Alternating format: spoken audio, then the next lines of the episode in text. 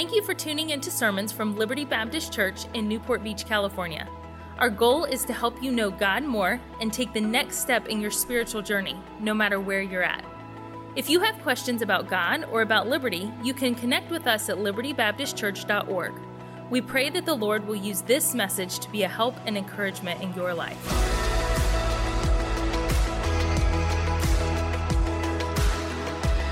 Have your Bibles, we're going to go to 1 Samuel chapter number 22, where we were last Sunday night.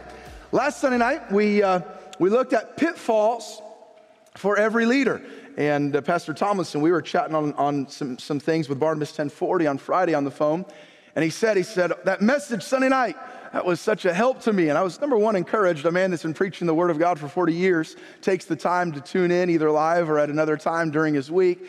And he said, he said, I really hope you'll consider, uh, I really, a leader worth pitfalls. That's not the, uh, that's not the name of the title here today. I'm going to call our, our slide man and uh, that does our designs there. But uh, they took last week and forgot to change one word there, but it's no, nobody on staff and it's not a problem. It's, it's all right. But uh, I didn't look at the slides today. Normally I review all the slides I did for this morning. I didn't review tonight. So that's my fault. I should have gone to my email this afternoon and reviewed those. But uh, he said, You need to write a book. And I thought, Pastor Tom, I got enough on my, you need to write a book about this from this series of messages. I said, Pastor Thompson, I got enough going on. I don't, I don't, I barely can figure out what to preach every week. I don't know how I would write a book, but I, I've enjoyed this series, and I hope it's been a help to you. I think it's almost done. I think we have two more messages, and, uh, and we'll be done with this study on the life of King Saul. Uh, this is message number 17 in this series. And uh, Saul's life and leadership are inextricably linked with David. Where you find Saul, very quickly you find David, and their, their lives, their leadership, their stories, they run, and there are all kinds of intersections in their lives. And of course, David um, did much for the kingdom of Saul. Of course, David is going to, he's going to take over uh, for Saul when, when, when Saul dies. David was best friends with Saul's son, Jonathan. And, uh, and most of this series has focused on Saul and lessons we can learn and hopefully pitfalls we can avoid. There have been a couple in these 17 messages where we've highlighted and contrasted the life of David and lessons that we can learn from him. Tonight is one of those nights. Last week we looked at pitfalls for every leader the pitfall of comparison, of suspicion, of, accusa- of accusation, of guilt, of overreaction, those pitfalls in the life of King Saul. We're going to be in 1 Samuel 22. We're going to move through a couple of chapters. But tonight we're going to see some characteristics, not pitfalls for every leader, but some characteristics of a leader worth following. A leader worth following. And, uh, and, and tonight we're going to take a look at some things from King David's life. I don't know about you. But it's my desire that God would allow me to have a godly influence in the lives that He entrusts to my care. For me, that would include my wife and children. I want to be a leader worth following to my wife and kids. Now, I can't force, and I don't know that every, every person has a sin nature and a free will. Doesn't mean that, that, that my wife or children will always follow those things and, or that I'll always be a leader worth following, but that's my desire. I want to be a leader worth following. Uh, in our, I want to be a leader worth following in our church family and for our school family, for our staff family, for my friends and other co laborers. My desire is that my involvement in their lives, those that God allows me to have some level of influence with, that my desire would be a net positive, not a net negative that they would be iron sharpened by iron, that their lives would be better, and, and that they would grow in their love for God and their love for His Word and love for His people. And then the same with those in my life that sharpen me. I want to be a leader worth following. As John Maxwell famously said, if you think you're leading but no one is following, you're only taking a walk. I don't just want to take a walk as a pastor or as a husband or as a dad or as a friend. I want to be someone that is, is helping to bring others uh, to a, the next level in their lives I'm, as I'm seeking to do that in my life and others in my life that are sharpening me to do the same. So tonight, let's take a look at David's leadership. At this point in 1 Samuel 22, he's, he's, he is the king elect, if you will, but he's not yet the king. He really has no power. He has no position. He has no national authority. He has no leverage in anyone's life no official position, but yet he has great influence in the lives of hundreds of people. There are hundreds of people who have willingly and joyfully decided to follow David when he was nothing more than really a man on the run. A man running for his life, and yet there was something about him, or several things about him, and that, that caused men to be willing to want to follow this man that could offer them nothing. He was leading in this passage, we'll see hundreds of men. And from these hundreds, there's an even smaller group of special forces, if you will, that we call David's mighty men. A group of, about, of a little less than 40, about 37 men that David rallied around him, men that became bold, courageous, loyal, and committed. Men who did things like one of them killed a lion. One of them killed 300 men at one time. One of, uh, three of them, they heard David say, and just kind of longing, Oh, how I wish I could have a drink of cold water from that well in Bethlehem. Basically, he was saying, I wish I could be back home. I wish I didn't have to be on the run. I wish I didn't have to face these hardships. And three of these men, they went behind enemy lines and, and fought against the Philistines just to go to get a cup of cold water from that well and bring it back to him. What what bravery, what courage, what love they had for David. Uh, one of the, these men killed 800 men with his spear. One defended a plot of barley land all by himself. One killed a 12 fingered giant. The Bible has some weird stories that, that gives us that detail there.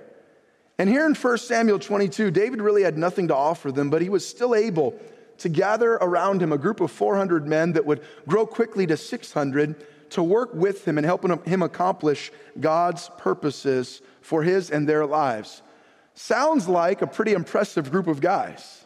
Military conquests and some amazing victories, some amazing bravery. Sounds like a pretty impressive group of guys that David gathered around him.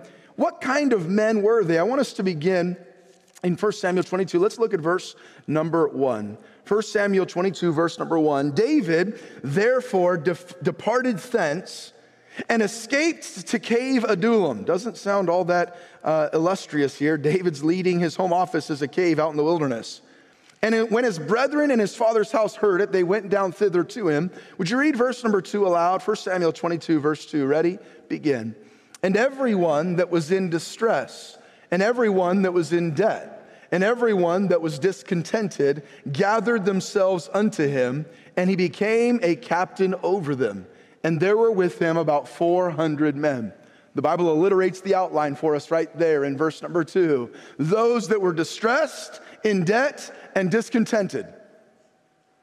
That doesn't sound like what I would choose to build my group of followers around me with. A bunch of failures a bunch of guys that were struggling through life just like David was. And may I just stop, and this is not the message, but may I just stop here and say if you're a leader and you don't feel like you have much to offer or much to work with in your life, David's life and leadership is an encouragement. Because David didn't have much to offer, and those that were following him weren't, weren't high on the headhunters list of stealing them over to the other company. These guys were distressed, discontented, and in debt. And these are the ones that he gathered around him. But here's what I see in the life of David keep investing in people, and you'll be amazed what humble beginnings can turn into, what you can accomplish together, even with a seemingly ragtag group of people. I enjoy sports, as you know, and this year, the NBA champions were the Milwaukee Bucks. They won their first, uh, uh, their first NBA championship in 47 years. And uh, uh, we're, we're living in the age in the NBA of what they call the super team.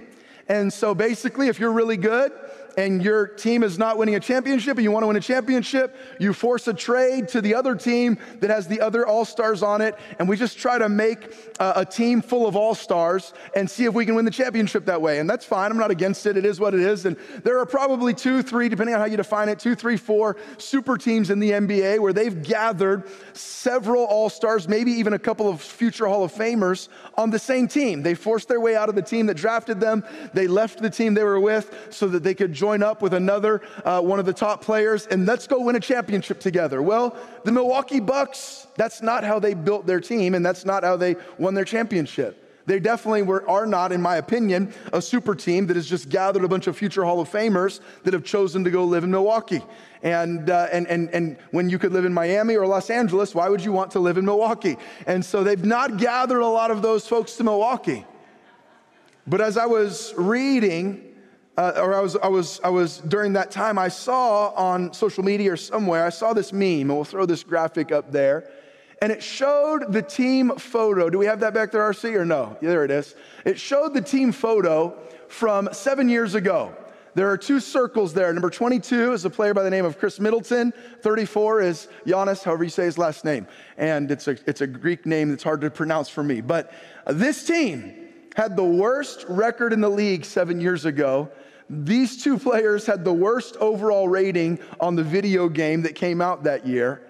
And seven years later, these two players have just led the Bucks to their first NBA Finals in 47 years. Giannis, number 34, he was named NBA Finals MVP, is definitely one of the best players in the world now. Seven years ago, life didn't look very good. For these two leaders, they were surrounded by a bunch of losers, a bunch of failures. And what did they do? They said, let's work hard, let's invest in some others, let's get, build some folks around us, and let's see what can happen. And a reminder, I kind of, in some ways, see some parallels here with David. Uh, th- this idea that even if in business or in church planning or a church revitalization or in your home might not seem like the most promising future, stay faithful, work hard, love people, invest in others and let God do some amazing things. Tonight's a simple message, and I don't have to be long, but I want us to see what kind of leader was David that these men followed him when he could offer them nothing of material value or career advancement? What kind of leader should we seek to be? I'm going to give us tonight just uh, five, uh, I'm sorry, six things here tonight, and we'll be on our way. Number one, I see here David was an accepting leader. Do you see it there in verse 2? Who did he let on his team? Debt, distress, discontented. Maybe because David remembered how he had been rejected because of how he looked. I don't know why. Maybe David had a soft spot in his heart for the underdog, for the one that everybody else thought wasn't worthy because that was who he was. His own dad didn't think he was worthy to be king. Do you remember the story? His own dad didn't bring him in when, when they came, when Samuel came to find the next king of Israel. He was willing to work with and love and lead those that others like Saul may have cast off as inferior and unworthy. And may I say, this doesn't mean when I mean accepting, well, that's just the way I am. And as a leader, we never correct or we never train or we never, as parents, we never help our kids uh, get rid of bad habits. And well, you're supposed to be accepting, mom and dad. This is just me. That's not what I'm saying. What I am saying is love people where they are. Yes, we have to, as leaders, find what's, what's not going well so that we can fix it, but we shouldn't only always be finding what's not going well. We talked about this last week. Saul could never find anything good in the life of his son Jonathan. As leaders, learn to love those that God has given. There is a time for correction and guidance, but be careful that we are not always critical and overbearing, always pointing out what is wrong. Number two, I see here about David, he was not only an accepting leader, but a godly leader. Look at chapter 23, verse number one. Follow along, please, at a few verses here. Chapter 23, verse number one. Then they told David, saying, Behold, the Philistines fight against Keilah, and they rob the threshing floors. Therefore, David inquired of the Lord, saying, You see that? Inquired of the Lord. You'll see this as you read 1 Samuel. When David needs to know what to do in his life, where to go, what direction to head, he goes to God. Shall I go and smite these Philistines? And the Lord said unto David, Go and smite the Philistines. Verse three, and David's men said unto him, Here's who David has to work with David's mighty men. What does he say? Do you see it in verse three? They said unto him, Behold, we be what? We be what? We be afraid here in Judah. How much more than if we come to Keilah against the armies of the Philistines? So before we think, well, David just had an all star team around him, these guys are like, I'm scared in my house. How can I go fight out there? I'm scared here in this cave. I'm scared where you've got me. I'm scared here. And notice verse number four then David inquired of the Lord yet again. And the Lord answered him and said, Arise, go down to Keilah, for I will deliver the Philistines into thine hand. Notice this, verse five. So David and his men went. They followed David's faith, they followed David's obedience, and fought with the Philistines and brought away their cattle and smote them with a great slaughter. So David saved the inhabitants of Keilah, and it came to pass when Abiathar, the son of uh, uh, Ahimelech, uh, let's skip down for the sake of time, go to verse number nine. And David knew that Saul secretly practiced mischief against him. Saul finds out where David is. Verse number 10 Then said David, O Lord, God of Israel, thy servant hath heard that Saul seeketh to come to Keilah to destroy the city for my sake. Will the men of Keilah deliver me into his hand? Will Saul come down as I've heard? O Lord, God of Israel, I beseech thee, tell thy servant. And the Lord said, He will come down. Then said David, Will the men deliver me and my men into his hand? And the Lord said, They will deliver thee. Then David and his men, which were now about 600, arose and departed out of Keilah and went whithersoever they could go. And it was told Saul that David was escaped and he forbare to go forth. What do we see here with King David? Oh, not yet King David, with leader David. He was a, a godly man. God, what would you have me to do? God, direct my steps. God, what decision do you want me to make? My decisions affect these men. Are they going, is, is, are the men of Keilah going to give us up to King Saul? Is this going to impact their lives negatively? God, my men are afraid, but if you say go, I'll go. And they followed him. But now, God, I'm responsible for these lives. Are they going to? And David was a man that sought God in his leadership. And those that followed him saw this. I believe one of the reasons they could become David's mighty men was because they won some early victories here when they were scared to death. And God gave them some courage and faith as they followed David. Those that followed him saw his godliness, his love for the Lord, a man after God's own heart. They respected this and they began to practice this in their own lives. Godly people want to follow godly leaders. Godly people need godly leaders. Godly leaders will influence others to be godly. So here's the question a leader worth following at work, at home, at church. Are you a godly leader? Is your testimony that which it should be when you get with a group of friends? Do you talk about the things you ought to talk about? Do you, do you, do you uh, treat each other the way that you ought to treat each other? Do you talk about others the way that you ought to talk about others? Do you go to the places you ought to go and do the things you ought to do? Can your children or friends or coworkers or, or siblings respect you? Not only was he an accepting leader and a godly leader, but number three, he was an honorable leader. Skip over to the next chapter, please, and you can go back. And I read, I read all, most of 1 Samuel this week a couple of times and once last week in preparation. You can read through and get the big picture for the sake of time, we'll skip. Look at 1 Samuel 24, verse number 1. And it came to pass when Saul was returned from following the Philistines that it was told him, saying, Behold, David is in the wilderness of En Gedi. Some spies keep telling Saul where David is. Then Saul, do you see it in verse 2? Saul took how many men out of Israel? How many? 3,000. David has 600. He went to seek David and his men upon the rocks of the wild goats. And he came to the sheepcotes by the way. There was a cave, and Saul went in to cover his feet, went in to use the restroom. And David and his men remained in the sides of the cave.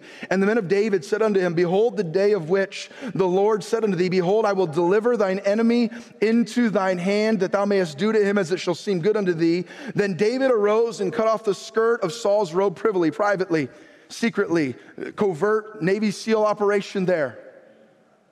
And all of those around him are telling him, spiritualizing, saying, God gave you this chance, kill him now.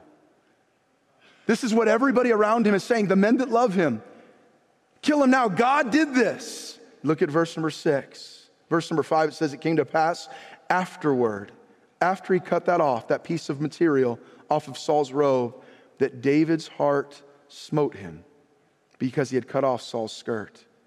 And he said unto his men, The Lord forbid that I should do this thing unto my master, the Lord's anointed. To stretch, by the way, the Lord's anointed here had tried to kill David on three separate occasions. What a spirit. My Lord, he said, uh, uh, he said that I should do this, the Lord's anointed, to stretch forth mine hand against him, seeing he is the anointed of the Lord. So David stayed his servants with these words and suffered them not to rise against Saul. But Saul rose up out of the cave and went on his way. David also arose afterward and went out of the cave and cried after Saul, saying, My Lord, the king. And when Saul looked behind him, David stooped with his face to the earth. David knows this might be the end. He might get killed here. Saul is literally in that spot to try to kill him. That's why he's there.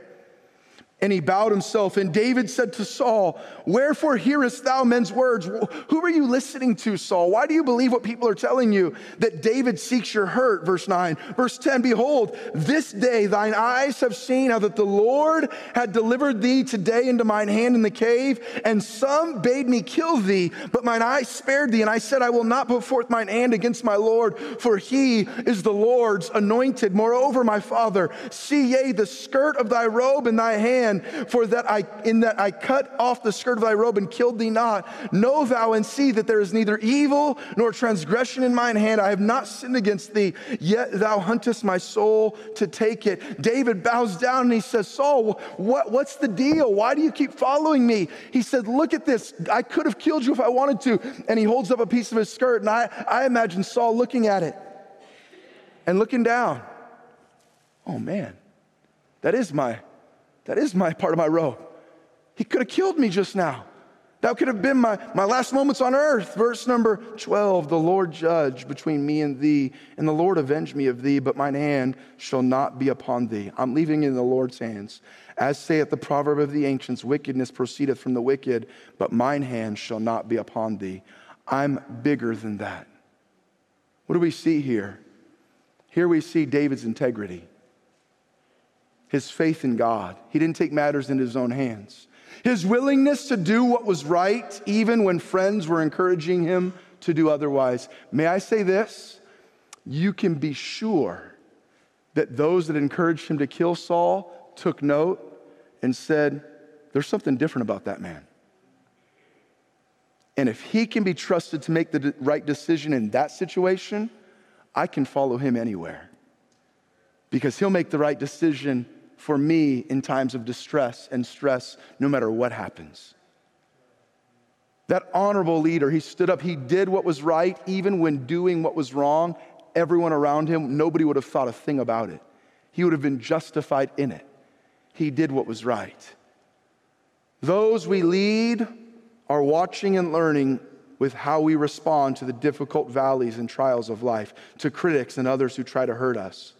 When we're faced with these situations, do we respond with honesty and integrity or with vengeance and fleshliness? Do we criticize our critics? Or do we, do we hurt those who seek to hurt us? Do we stoop to their level or do we take the high road? Do we give honor to where honor is due? Love where, where we can. David here, a leader worth following. I believe as you study, and these men would, would go and literally give their lives for David, it started as they saw he loves us for who we are. Nobody else does. Wow, he loves God like nobody I've ever seen. And this man, he does what's right when everything around him is screaming, do what's wrong. An honorable leader. Number four. Number four, what do I see as we study here? A leader worth following. Number four, he was a humble leader. Verse number 14. Verse number 14 there of chapter 24 After whom is the king of Israel come out? Who are you coming after? After whom dost thou pursue? After a dead dog? After a flea? The Lord therefore be judge and judge between me and thee, and see and plead my cause and deliver me out of thine hand. What did David say? I'm nobody, Saul. What a contrast to Saul. What was Saul's biggest downfall? His pride. By the way, God, for all intents and purposes, had already taken the kingdom away from Saul. It was David's to be had. If David had been lifted up in pride, he would have killed Saul right there and said, Let's start my reign right now. I deserve that throne. But David said, I'm nobody. I'm just a servant of God, and God's in control, and God can do with me what he wants to do with me, and God can take care of Saul the way that he wants to take care of Saul. It's not my job to take care of Saul, it's my job to be David. And what does he say to King Saul? You're the king. I respect who you are. I bow down before you. What am I? I'm a dead dog. I'm a flea. I'm nothing. The humility that he showed. As a leader, don't get lifted up in pride. What, did, what does the Bible say, talking about Saul, when thou wast little in thine own sight? When we stay small, God can stay big in our lives and leadership, church. But may I say this God will not share his glory. When we get big in our own eyes, you can be sure a destructive fall is coming. When we get lifted up in pride, look at me and look at what I can do and look at what I've accomplished and look at what I've built and look at how far I've achieved. Oh, you can be sure there's going to be some destruction in our relationships. David cared for those he led, Saul cared for himself. David was selfless, Saul selfish. David was worried about people, Saul was worried about power and position. David viewed things in light of God's kingdom, Saul viewed things in light of his own kingdom. David used his kingdom to build others, Saul used others to build his kingdom. David cared about personal relationships, Saul didn't care what relationships he lost, including his own son. Pride in our lives, pride demotes, pride destroys, pride divides. What does the Bible say? Humble yourself and you'll be exalted. Exalt yourself and you'll be humbled. Pride demotes. Pride, pride destroys. Pride goeth before a fall, and a haughty spirit before destruction. Pride divides. Only by pride cometh contention. Mom and dad, humble yourself in front of your kids. Teens, humble yourself to your parents and your siblings. Teacher, humble yourself in front of your students. Pastor, humble yourself in front of God's people. Husband, humble yourself in front of your wife. It's okay to admit you made a mistake. Not only is it okay, it's good. Isn't that what David did? His heart smote him. As soon as he cut it off, Rodney, I know I shouldn't have done that. This is not my place. This is God's place. God can take care of Saul the way he wants to. His heart smote him. What did he do in front of Saul and every one of his followers? What did he do? I did wrong. I shouldn't have done this. You didn't deserve this. He humbled himself.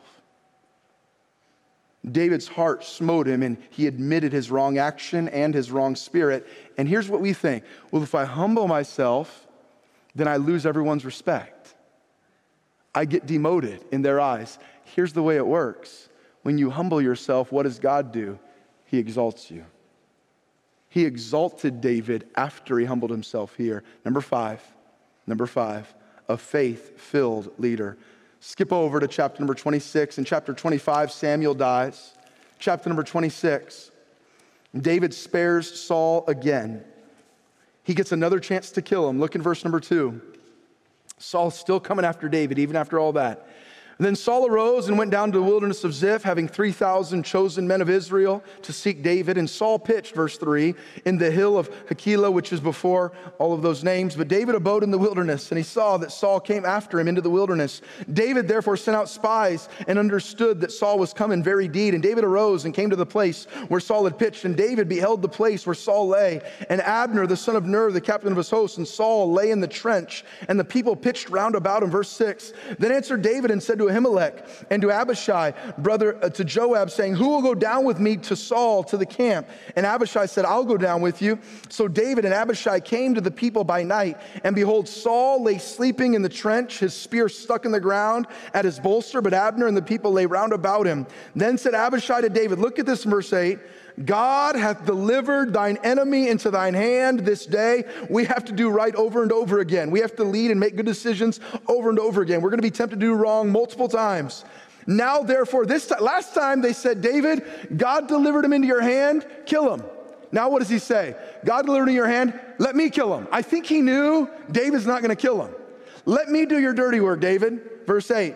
He said, Now therefore let me smite him, I pray thee, with the spear even to the earth at once, and I will not smite him the second time. What does he say? It's not going to take two times. I'm going to get him with the first shot. I don't need two bullets. I don't need two, two tries with the spear. Verse 9 And David said to Abishai, Destroy him not, for who can stretch forth his hand against the Lord's anointed and be guiltless? David said furthermore, Here it is, As the Lord liveth, the Lord shall smite him or his day shall come to die, or he shall descend into battle and perish. What does God say? He tells one of his future mighty men, Abishai, who would become one of the most decorated mighty men in David's special forces. He tells him, what does he tell him? He says, Leave it in God's hands. Trust God. Trust God. Do what's right before God when no one's watching, Abishai. Live according to God's wisdom, not your own, Abishai. God is big enough to handle it. Trust him. By the way, Abishai would remain after this a loyal leader in David's armies. He would spare David's life when a Philistine giant had David about to, about to kill him. He would, he would lead a battle where his men would kill 18,000 Edomites for David. David was teaching Abishai what it was to lead in ways of righteousness, even when no one was watching and when no one would have blamed him for doing what felt right. Later, when David's own son Absalom turned on him, Abishai would remain loyal. David, God's big enough. Let's trust him, Abishai. A faith filled leader. And then lastly, an imperfect leader. Look at verse number 27. I'm sorry, chapter 27. Last two verses we'll look at. Chapter 27, verses 1 and 2.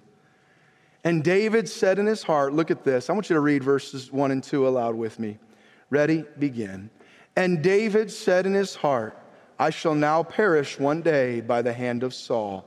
There is nothing better for me than that I should speedily escape into the land of the Philistines. And Saul shall despair of me to seek me any more in any coast of Israel. So shall I escape out of his hand. And David arose, and he passed over with the 600 men that were with him unto Achish, the son of Maoch, king of Gath. The people that David, as a shepherd boy, had led a victorious battle in in killing Goliath, David gets to a place of discouragement. And by the way, after God had done so many mighty works for him, God had delivered him from Saul over and over and over again. And he gets to a place where he says, He's going to get me. He's going to kill me. You know what? I'm just going to go with the God haters. I'm just going to go live amongst the God haters. I'm just going to go to the Philistines. I'm going to live with the land of the Philistines. What do we see here? Even in a leader worth following, there are seasons and some low points. There are struggles. There is no such thing as the perfect leader. Husbands, give your wife some space and grace. Wives, give your husband some space and grace. Parents, give your children some grace. Children, give your parents some grace. Pastor, give the people some grace. People, give the pastor some grace. Employee, give the employer some grace. Employer, give the employee some grace. What do we see? Even David, even David here faltered in his leadership, in his faith in God. He made a carnal decision in a moment of discouragement. You say, Well, I want to be a leader worth following, but I messed up here and I, I lost my cool there and I messed up there. And I'm not happy about that and I've done the same. Don't say, Well, I messed it up there, so that's just who I am. No, but understand, give yourself some grace. There is no such thing as the perfect fill in the blank anything. And we see here with David, even a leader worth following will have lapses in their leadership at times. And just like that leader loved you and invested in you in spite of your weaknesses, love them in their times of weakness. Kids, it's a good thing to remember about your parents. They've loved you and cared for you when you were unlovely. Do your best to give them some grace in their times of weakness and their lapses of maturity. Parents, the same for your children. We could continue on. Spouses with their mates. We're all imperfect people, perfect, imperfect leaders who will struggle in certain seasons. But may we strive to embody some of what we see in these chapters in David's life characteristics that are in great contrast to King Saul. Be an accepting leader. Love people where they're at and try to bring them to that next level. Love them and believe in them. When they're scared to death, lead them in faith and show them that God can work in their lives. Sometimes people need someone to believe in them in ways they can't believe in themselves. People need to see something in somebody that they have a hard time seeing in themselves. Be an accepting leader, be a godly leader, be an honorable leader. Those that we serve are watching how we respond in our darkest moments. Be a humble leader. Be a faith filled leader. Give it to God. He's stronger than we'll ever be. And remember, you will be an imperfect leader, and that's okay. God gives grace, and He'll bring David back to where he needs to be. David didn't have to demand respect and fellowship. People joyfully and willingly signed up to serve with him. I don't know about you, but that's what I desire in my areas of influence. That people would joyfully and willingly want to serve alongside of me. Whether that's at home, at work, at church, whatever it might be, in the community, in my family. And David had nothing to offer them, but hundreds gave their lives. We could pull some other characteristics out, but I think those are enough for us to ponder on tonight and to carry with us and ask ourselves Am I a person worth following? Do I look a little more like Saul or a little more like David, or even better, a little more like Jesus? The ultimate leader that people want to follow. Why? Because he's an accepting leader. He loves us where we're at, but he doesn't leave us there. And of course, he's a humble leader. He humbled himself. All of those things that we see, let's seek to be that in the relationships God has given us. Thank you for listening to Messages from Liberty. Tune in next week for more Bible teaching or subscribe on iTunes to stay up to date with our current series.